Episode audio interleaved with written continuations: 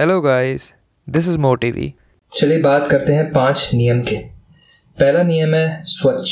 अब स्वच्छ का मतलब क्या है कि स्वच्छता मेंटेन करके रखनी है आपको जो भी करो। सिर्फ़ घर में नहीं, सिर्फ़ परिवार में नहीं। जैसे जो आपकी चाल है, जो आपकी ढाल है, जो वार्तालाप करने का तरीका है, उसमें भी स्वच्छता मेंटेन करके रहो, स्वच्छता को प्रभाव दो। ज़्यादातर हम क्या है कि हम अपनी वाणी गंदी कर लेते हैं। उससे क्या होता है, एक तरीके से नेगेटिव एनर्जी हमारी बॉडी में और हमारी लाइफ में अट्रैक्ट होती है। वो हमें करने नहीं देना है। हमें स्वच्छता को प्रभाव देना है हर तरीके से अपनी ज़िंदगी में। जब हम स्वच्छता को प्रभाव देंगे तो जो ऊर्जाएँ अच्छी ऊर्जाएँ वो हमारी ज़िंदगी की तरफ़ आकर्षित होगी और हमारी ज़िंदगी को वो और खुशहाल बने दूसरा नियम है संतोष। आप जहाँ पे भी हो, जैसे भी हो, खुश रहो, जो है आपके पास, उससे गोल्स रखो। पर उन पे इतना ध्यान मत दो अपना कि अब आज इस वक्त वो आप खो दो। आज इस वक्त का आप उत्सव ना उठा पाओ या मज़ा ना उठा पाओ। ठीक है, संतोष में रहो, खुश रहो, जो है आपके पास, उससे। पर उसी वक्त और अच्छी चीज़ें पाने की कोशिश करते रहो। तीसरा है तपस। तपस है तपस्या से। यानी आपको कुछ चेंज लाने में, आपको कुछ चीज़ बदलने में उसमें कुछ एफर्ट लगाना पड़ेगा। उसमें कुछ ऊर्जा डालनी पड़ेगी उस थॉट में या उस चीज़ में।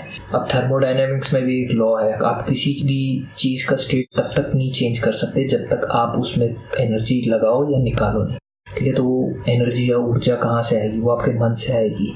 आपको अगर अपनी ज़िंदगी में चेंज लाना है तो आपको वो मेहनत करनी पड़ेगी उस दिशा में ताकि आप वो पा सको जो आप पाना चाहते हो।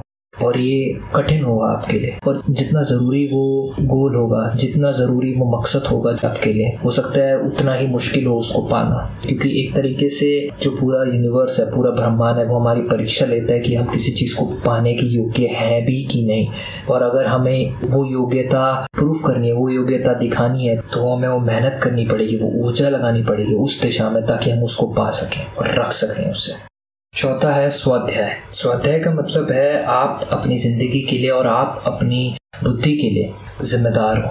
अगर आपको ज़िंदगी में सीखना है तो सबसे ज़्यादा ज़िम्मेदारी आपको खुद उठानी है। अगर आपको मैच्योर बनना है तो सबसे ज़्यादा ज़िम्मेदारी आपको खुद उठानी है। ठीक है? आप किसी गुरु का इंतज़ार मत करो।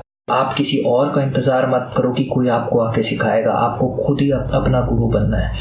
आपको खुद ही वो ज़िम्मेदारी उठानी है। ये चीज़ होनी बहुत ज़रूरी है। ज़्यादातर लोगों के पास ये चीज़ नहीं होती। ज़्यादातर लोग सीखना बंद कर देते हैं, जैसे ही उनका कॉलेज खत्म होता है। तो वो हर दिन नहीं सीखते, हर दिन खुद से बेहतर होने की कोशिश नहीं करते। हर दिन कल से बेहतर होने की कोशिश नहीं करते हैं। उनके लिए स्कूल और कॉलेज ही एक आखिरी शिक्षा का ज़रिया था और वो रह गया वहीं पे। इससे कोई भी बंदा बड़ी ऊंचाइयों को नहीं छू सकता। बड़ी ऊंचाइयों को छूने के लिए आपको हर दिन कुछ नया करना पड़ेगा, हर दिन कुछ नया सीखना पड़ेगा। वो कैसे होगा? जब आप उस चीज़ को करने की ज़िम्मेदारी लो। आखिरी नियम है, ईश्वरा प्रणीत ना। आप कुछ भी करो, कुछ एक बार आपको ये चीज़ माननी पड़ेगी, आप अकेले इंसान नहीं हो इस पूरे यूनिवर्स में।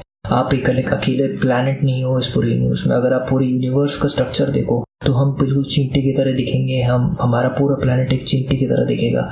अगर आप इसकी डेप्थ में जाओ, स्टीव जॉब्स ने कहा था कि you have to believe in some your cut destiny और कर्म कुछ तो है दुनिया में जो हमें कुछ रास्तों में लेके जाता है। हमें कुछ चीज़ें करने पे मजबूर करता है, चीज़ें करने से रोक देता है। कुछ तो है जो ये दर्शा रहा है कि हमारा कुछ बड़ा मकसद भी है। तो उस चीज़ को पहचानो।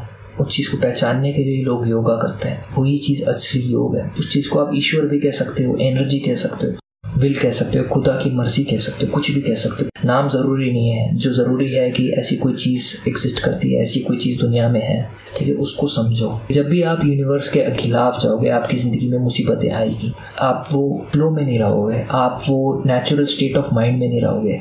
जब भी आप यूनिवर्स के फ्लो के साथ चलोगे तो आपके लिए कुछ भी अचीव करना, कुछ भी पाना आसान हो जाएगा। उस शक्ति को मानो, उस शक्ति के हिसाब से चलो, अपने अंदर सेंटर्ड रहो, अपने आप को असली में जानो।